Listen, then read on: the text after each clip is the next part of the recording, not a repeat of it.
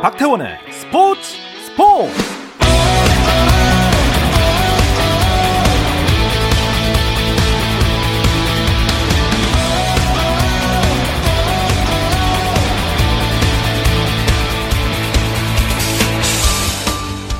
스포츠가 있는 저녁 어떠신가요?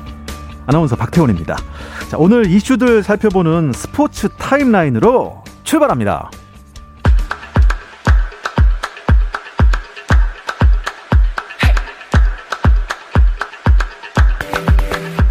먼저 프로야구 KBO 리그 상황부터 보겠습니다. 박세혁이 수술을 마친 가운데 포수의 빈자리가 클 두산은 롯데와의 주중 3연전을 시작했습니다. 사직구장인데요. 경기는 현재 6회 초고요. 롯데가 10대 3으로 두산에 크게 앞서 있습니다.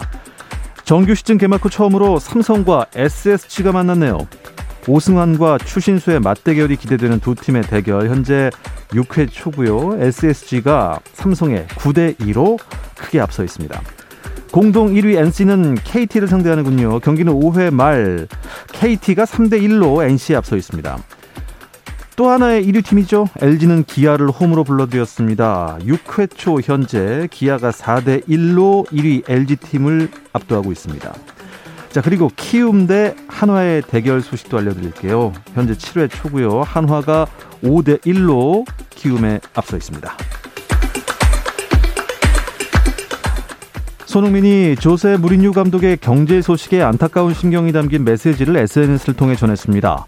감독님과 함께 일해서 기뻤다며 일이 잘 풀리지 않아서 미안하고 함께한 시간에 대해선 정말 감사하다. 앞날에 행운을 빈다는 글과 함께 무리뉴 감독과 다정하게 마주보는 사진을 게재했습니다. 유럽 축구 연맹이 챔피언스 리그 참가 구단을 32개에서 36개로 확대합니다. 유럽 축구 연맹은 오는 2024년부터 2033년까지 적용하는 새 개편안을 발표하며 기존의 32개 팀을 36개 팀으로 늘리고 경기 방식도 조별 리그가 아닌 풀리그로 치른다고 밝혔습니다. 미국 LPGA 투어에서 3년 만에 우승한 뉴질랜드 교포 리디아 고가 여자 골프 세계 랭킹 7위에 올라 3년 2개월 만에 10위 안에 복귀했습니다.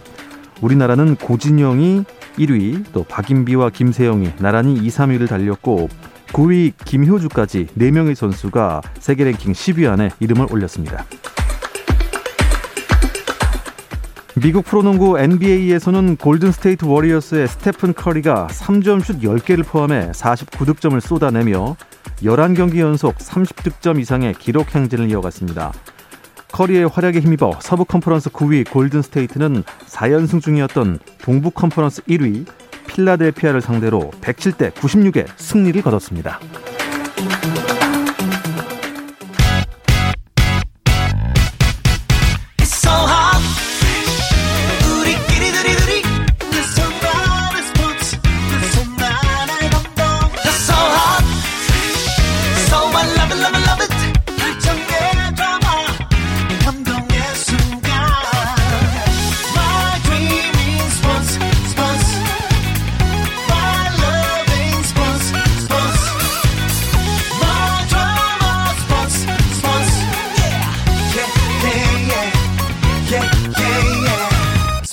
스포츠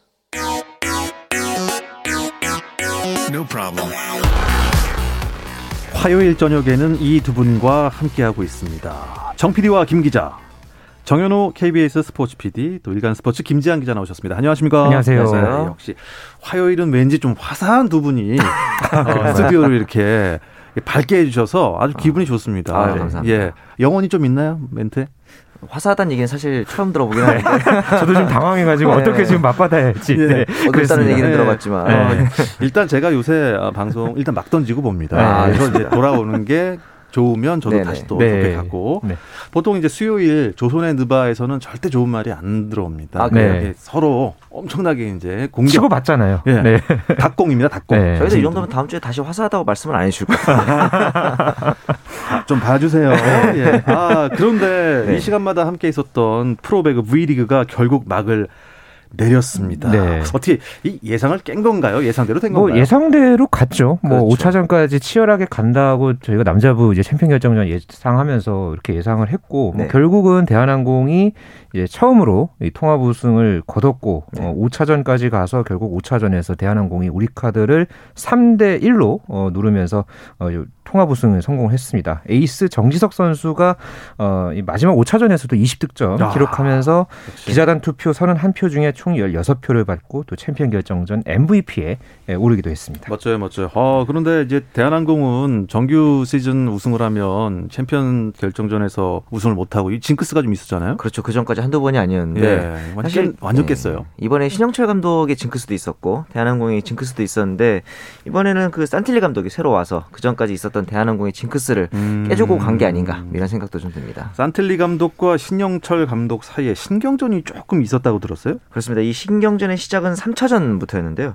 1세트 비디오 판독 이후에 신영철 감독이 이제 좀 거세게 항의를 한번 음. 했고 이후에 2세트에서는 알렉스 선수가 우리 카드 알렉스가 서브에이스를 한 이후에 세레모니를 하니까 이 세트가 종료된 다음에 산틸리 감독이 알렉스 선수에 직접 말을 거는 좀 굉장히 이례적인 일이죠. 뭐 선수와 선수끼리 신경전을 하거나 감독과 감독 간의 신경전이 있지만 감독과 선수 간의 신경전은 좀 이례적인 부분이 있거든요. 예. 그리고 나서 이제 4차전을 앞두고 알렉스 선수가 좀 오해를 풀고자 갔는데 산틸리 감독이 뭐 두고 보겠다 이런 식으로 이제 이야기를 하면서 좀 오해가 증폭되는 모습이 있었어요.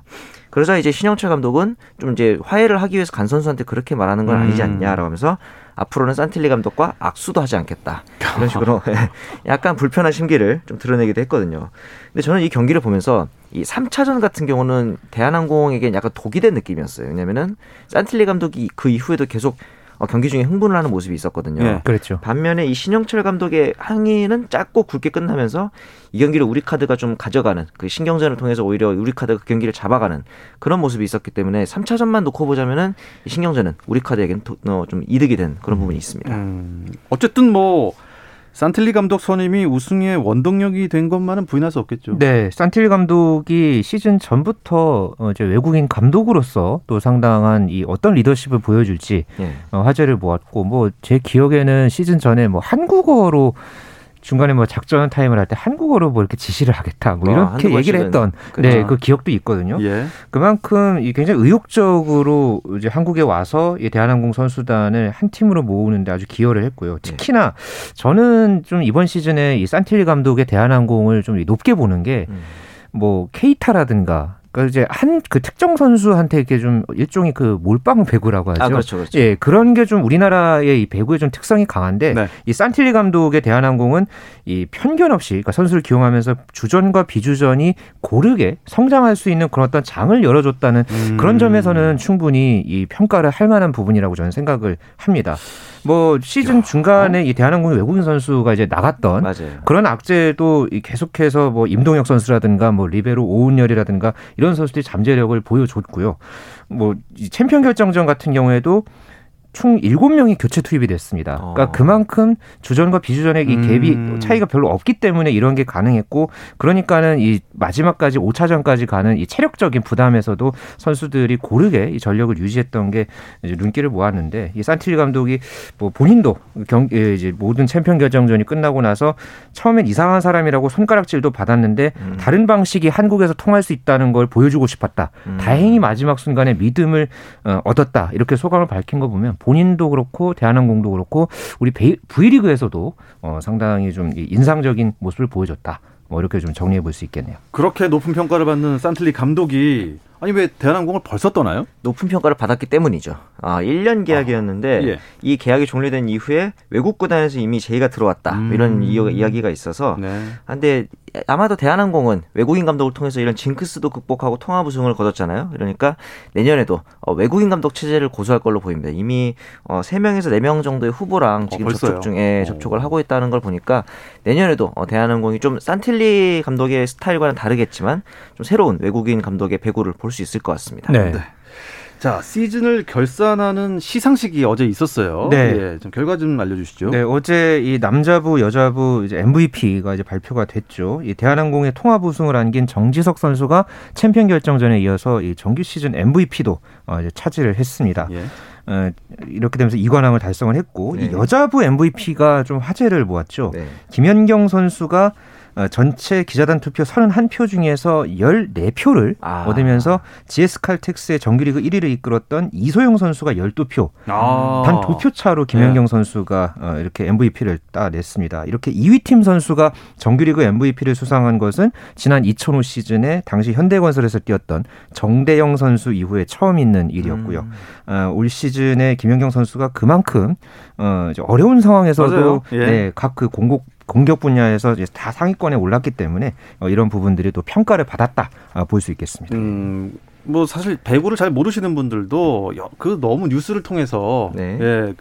그 배구 외적인 사건 그렇죠. 사고가 좀 있었던 팀이기 때문에 김연경 선수의 마음 고생 그리고 거기까지 끌어올리는데 얼마나 많은 공을 들였는지 이 수상을 통해서 결과가 나온 것 같습니다. 네. 수상 소감이 좀 특이했나 봐요. 이 수상 소감을 그냥 들어보면은 이번 시즌에 여자 배구를 요약할 수 있다 이런 생각도 좀 들었는데 네. MVP가 혼자 잘했어야 받을 수 있는 상이 아니다. 왜냐하면은 이걸 반대로 얘기하면은 김연경 선수는 MVP를 받을 만큼 좋은 활약을 했지만 팀의 우승을 혼자 견인하기는 역부족이었다 이렇게 아하. 볼 수도 있고 뭐 어쨌든 그리고 함께 고생한 공료 선수들에게 고맙다는 얘기도 했고 많은 일들이 있었던 굉장히 다사다난한 시즌이었다 이런 소회를 또 드러냈고 다음 시즌을 한국에서 뛸지 안 뛸지 모르겠지만 책임감을 가지고 앞으로 있을 도쿄올림픽까지도 준비하겠다 음. 이런 부분을 보면은 이제 김연경 선수가 가지고 있는 향후 거취에 대한 생각도 좀 엿볼 수 있었습니다. 그리고 또 김연경 선수가 최근에 또 화제를 하나 또 모았던 게 외적으로 있었어요. 네. 그 양효진 선수 아. 있죠.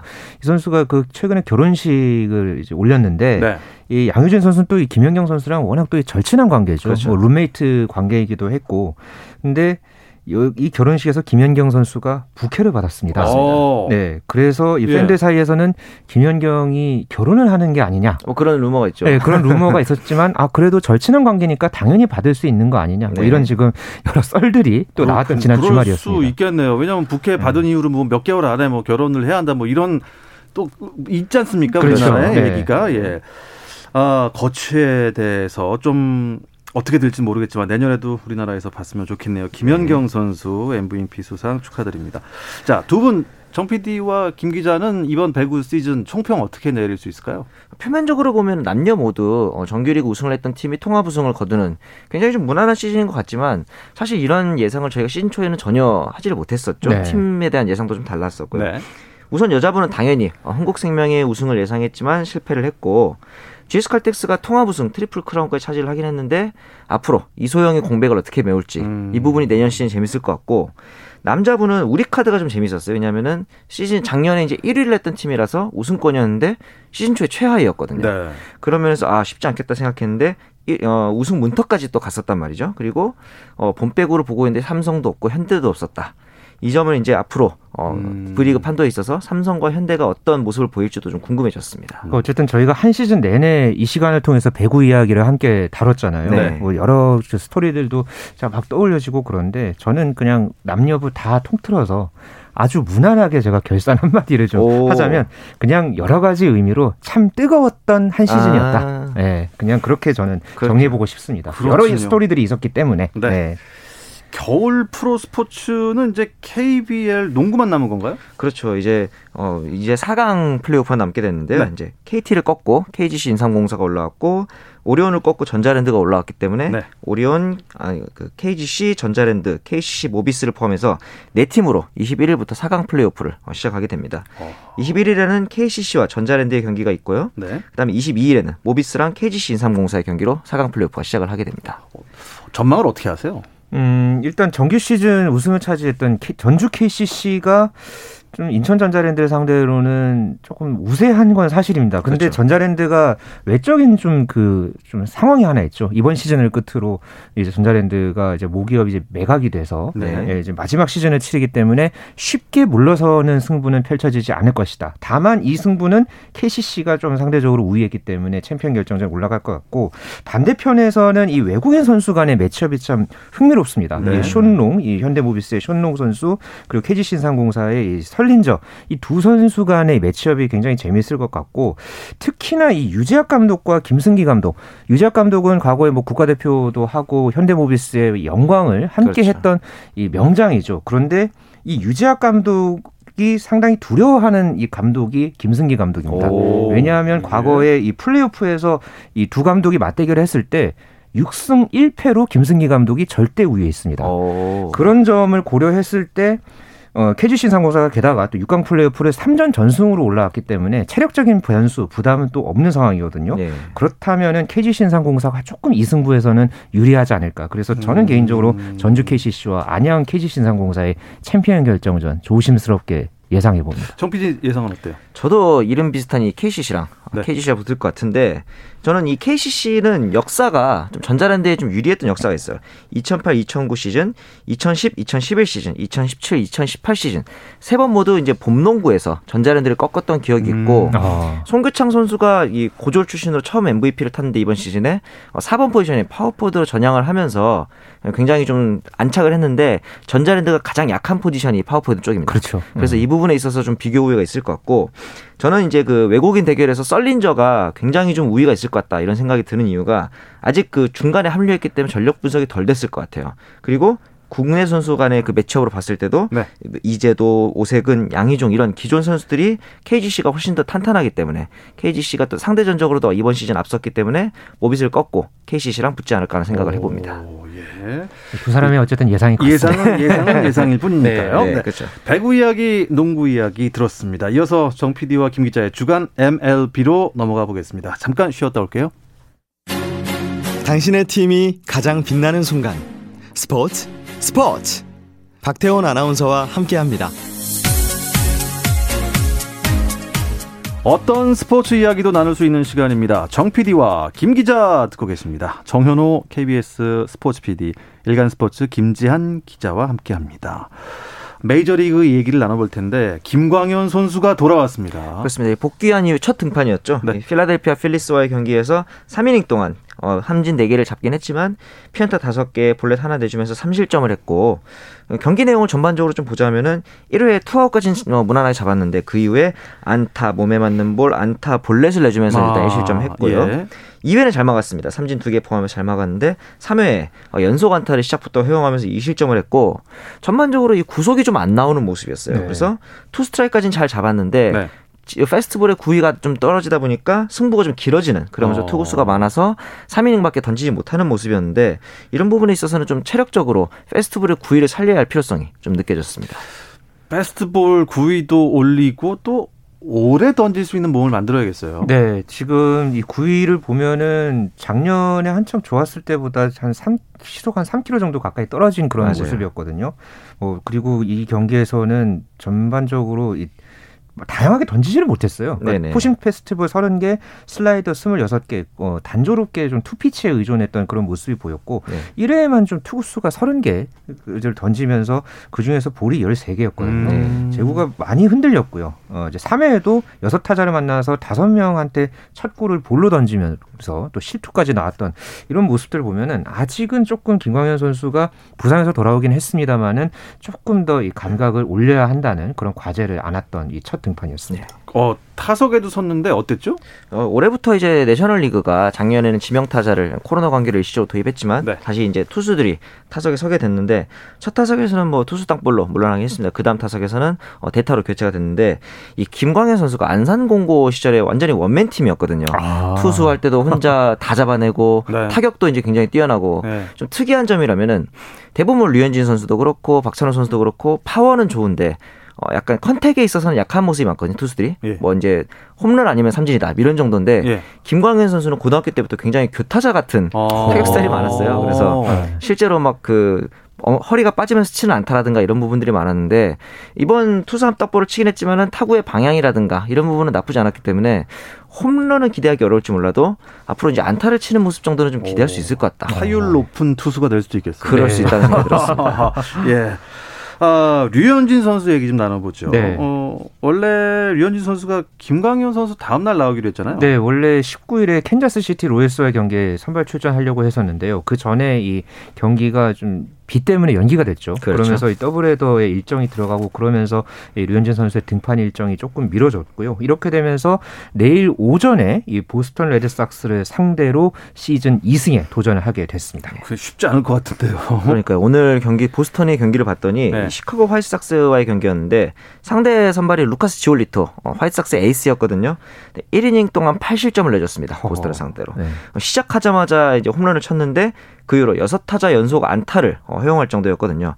역시 팀 타율 현재 보스턴이 1위거든요. 네. 팀 타율 1위다운 모습을 보여줬기 때문에 류현진 선수도 마찬가지로 어, 내일 경기에서는 1회를 잘 틀어막는 것이 굉장히 중요해 보입니다. 그런 팀이 있잖아요. 1번 타자부터 9번 타자까지 그냥 넘어갈 타자가 한 명도 없는 팀이 있어요. 네. 무서운 팀. 네, 네. 아 요새 보스턴 무서워요. 네. 어, 자 샌디에고 파드리스의 김하성 선수 지난 한 주 어땠나요? 네, 시즌 타율이 좀 내려갔습니다. 이- 어, 38타수 8안타 2할 1푼 1, 2로 내려갔고요. 어, LA 다저스와의 경기에서 이 트레보 바워가 지난달에 그 시범 경기 때도 이 두 선수들 간의 맞대결이 또 좀 주목을 뭐 받았었죠. 눈 감고 던지고 이러면서 네. 네.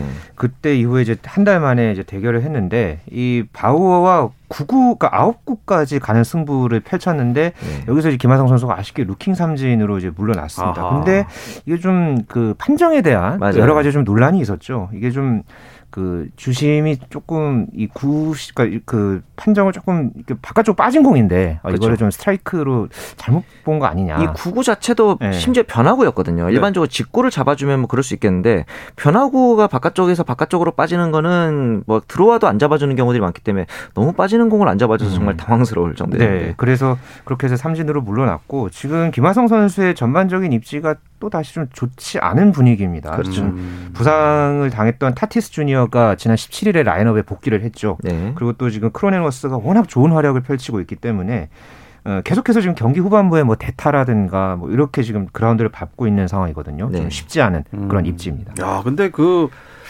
지난주 경기 LA 다저스와 샌디에고 파드레스의 이 맞대결은 참 눈길을 많이 끌었어요. 그렇죠. 이 샌디에고는 이제 작년부터 해서 신흥 강호로 굉장히 이슈가 되고 있고 다저스 하면은 우리나라에도 팬이 많지만 현지에서도 굉장히 팬이 많은 어, 전통적인 강호라고 볼 수 있거든요. 예. 역시 이 매치업 연, 어, 기대되는 매치업답게 17일 날 첫 경기부터 연장을 갔습니다. 그런데 12회 LA 다저스가 어, 대거 5득점을 올리면서 승기를 잡자 어, 요즘 맹활약 중인 크로넨워스가 또 투수로 등판을 하게 됐거든요. 최근 KBO 리그에서도 이 투수 등판이 좀 핫 이슈인데 네. 메이저리그에서도 역시 크로넨워스가 어, 투수로 등판을 하게 됐고 18일에는 에이스 대결이 있었습니다. 이 커쇼와 어, 다르빗슈의 대결이 있었습니다. 네. 네, 커쇼가 저번 경기에서도 판정승을 거두고 이번 경기에서도 에이스와의 대결에서 어, 판정승을 거뒀는데 6이닝 동안 삼진 8개 곁들이면서 무실점했고요. 다르비슈도 사실 잘 던졌어요. 잘 던졌어요. 예, 예. 7이닝 동안 삼진은 오히려 하나 더 잡았고 실점을 하나 내주긴 했지만 어, 이 경기 역시 명승부였다 이렇게 볼 수 있고 바우어가 출격했던 19일 날, 어, 뭐, 김하성 선수는 삼진을 당하긴 했지만, 어, 샌디에이고가 8회 말에 대거 어, 득점을 올리면서 역전승을 거뒀는데, 오늘 머스고로 선수 나와가지고 굉장히 또 잘 던졌거든요. 그런데, 음. 예, 약간 좀 불길한 느낌이, 오늘 굉장히 잘 던졌지만, 결국 팀 자체가 2안타에 그치면서, 오늘은 샌디에이고가 패배를 했습니다. 어. 그러니까 이 경기에서 1차전부터 벤치 클리어링 나왔거든요. 그렇죠, 예, 그렇죠. 그러니까 2차전에도 비슷한 상황이 나올 뻔 했었고 음. 그러니까 뭐 MLB.com이 이미 벤치 클리어링이 나왔기 때문에 이게 또 과대 광고가 아니었고 미리 그러니까 이미 큰 경기가 될 것이라 예측을 했는데 그게 과대 광고가 아니었다.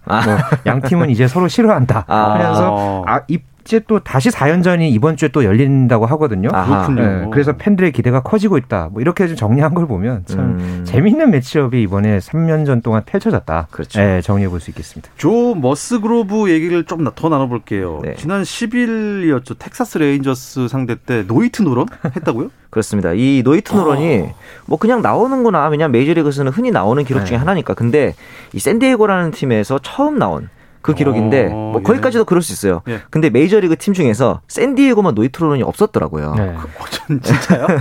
그래서 이 샌디에고가 이 30개 구단 중에 유일하게 어, 노히트 노런이 없는 팀이었는데 어, 머스그로브를 통해서 8,026경기 만에 첫 노히트 노런을 기록을 하게 됐고 이에 이제 감흥이 온 샌디에고의 유명 수제 맥주 회사에서 머스그로브는 평생 맥주를 공짜로 마실 수 있도록 무료 맥주를 제공한다는 네. 그런 이슈도 있었는데 오늘도 잘 던졌어요. 7이닝 동안 삼진 13개를 잡았는데 아, 어, 2실점밖에 안 했더니 팀이 어, 안타를 두 개밖에 못 치는 이런 안타까운 돌아온 이 페르난도 타티스 주니어 선수가 계속 1할대 타율을 보여주고 있다는 점이 좀 아쉬웠습니다. 그러니까 메이저리그가 그동안에 이 노히트 노런 나온 게 307번이었거든요. 아, 근데 이게 샌디에고에서 역사상 처음 나온 거니까 그렇죠. 당연히 이런 맥주 평생으로 무료로 이렇게 막 먹게 해주겠다고 한 그럴만하네요. 거는 음, 충분히 그럴 만한 그럴 가치가 수 있다고. 보는데 네. 창단 이후 처음이라니까. 네. 하지만 노히트 노런이 적잖이 나오는 게 메이저리그다라는 게 시카고 화이트삭스에서 노히트 노런이 나왔잖아요. 그렇습니다. 카를로스 로돈 선수가 또 나왔죠. 참고로 이 머, 머스그로브 역시 노히트를 hit by pitch 때문에 이제 놓쳤는데 로돈도 마찬가지였고 이 선수가 2014년에 전체 3순위로 데뷔할 정도 유망주였는데 작년에 방출됐다가 올해 재계약할 정도로 약간 좀 처지는 어, 커리어가 이제 들쑥날쑥했는데 오늘 노히트를 달성할 때 딸의 이름을 어, 글러브에 새기고 나가서 달성했다 그래서 오. 약간 또 인간 승리적인 스토리를 또 어, 자아내고 있었습니다. 영화 같네요. 야, 근데 퍼펙트 게임을 아쉽게 그 몸에 맞는 공으로 내준 거는 진짜 많이 아쉽다. 그렇죠? 그렇죠. 그렇죠. 네. 퍼펙트 게임은 진짜 잘 안 나오죠. 그러니까 퍼펙트 게임은 메이저 리그에서는 21번 나왔다고 하고요. 네. 재밌는 건 일본 프로야구도 노히트 노런이 92번, 퍼펙트 게임은 16번 나왔다고 해요. 오, 많이 나왔네요. 그죠? 그런데 우리나라는 그러니까 14번 노히트 노런에 퍼펙트 게임은 아직 한 번도 없었어요. 맞습니다. 그러니까 이거는 어떤 뭐 선수가 뭐 잘하고 못하고 이런 게 아니라 그러니까 어떤 그 각 야구 문화의 어떤 특성이 반영된 거라고 저는 그렇죠. 보는데 어 조금 퍼펙트 게임 우리나라에서는 그래도 40년 만에 나올 법도 한데. 나올 법도 한데 아직은 왜 안 나왔어요? 아직 안 나왔습니까? 네. 우리. 국내 야구에서는 네. 어, 기대를 한번 해보겠습니다. 네. 근데 또 그 퍼펙트 게임을 당하는 팀은 또 얼마나 속상하겠습니까? 그렇죠. 이제 역사에 그렇죠. 처음으로 남게 되는 거기 때문에 어떻게 해서든 깨고 싶겠죠. 아, 시간 관계상 뉴욕 양키스 얘기만 좀 더 나눠볼게요. 네네. 뉴욕 양키스라면 뭐 전통의 우승 후보 아닙니까 항상? 그렇죠. 근데 왜 이렇게 부진하죠? 이게 19일 날 템파베이전까지 치면서 지금 5연패가 됐고 동부지구 최하위입니다. 이제 가장 큰 문제는 OPS, 이 장타율과 출루율 합한 지수가 30개 구단 중 최하위, 즉 타선이 가장 큰 문제다. 근데 투수진이라고 뭐 좋진 않다. 왜냐하면은 콜을 제외한 타이온, 클루버 이런 기대했던 선발진 자체가 모두 실패하고 있기 때문에 지금 네. 쉽게 말해서 투타의 밸런스가 맞지 않는 팀이다. 이렇게 보시면 될 것 같아요. 지금 팀 타율이 2할 1푼인 게 어, 메이저리그 현- 그러니까 양키스의 기록으로 놓고 보면 1968년 이후에 가장 저조하다고 하고요. 맞습니다. 팀 OPS도 6할 4푼 1위가 1973년 이후에 거의 뭐 한 50년 만에 가장 낮은 수치라고 해요. 음. 그러니까 이런 기록으로만 봐도 양키스가 상당히 부진하다. 네. 아, 이렇게 볼수 있겠습니다. 예, 기록만 봐도 뭐 최근 5연패니까요. 맞아요. 네. 아, 이거 빨리 연패를 끊어야 되는데 네. 아주 자칫 잘못하면은 그냥 올해는 그냥 꼴찌를 깔아놓고 이 팀은 음, 그럴 수도 가게 있을 될것수 있기 같아요. 때문에 네. 양키스 선수들 조금 더 분발을 해주시기 바랍니다. 네. 아 가장 상승세를 타고 있는 팀은 어딜까요? 한 팀. 의외로 이 디그롬의 매치인데 디그롬 나올 때는 못 치고 디그롬이 안 나올 때만 잘 쳐가지고 지금 내셔널리그 동부지구 선두를 하고 있거든요. 네. 이런 걸 보면서 디그롬 선수 좀 배가 아플 것 같았습니다. 아, 예, 그렇군요. 네, 이 이야기, 이야기를 끝으로 오늘 정 PD와 김 기자는 마치도록 하겠습니다. 정현호 KBS 스포츠 PD 또 일간 스포츠 김재한 기자 두 분 고맙습니다. 감사합니다. 감사합니다. 네, 내일도 저녁 8시 30분입니다. 박태원의 스포츠 스포츠.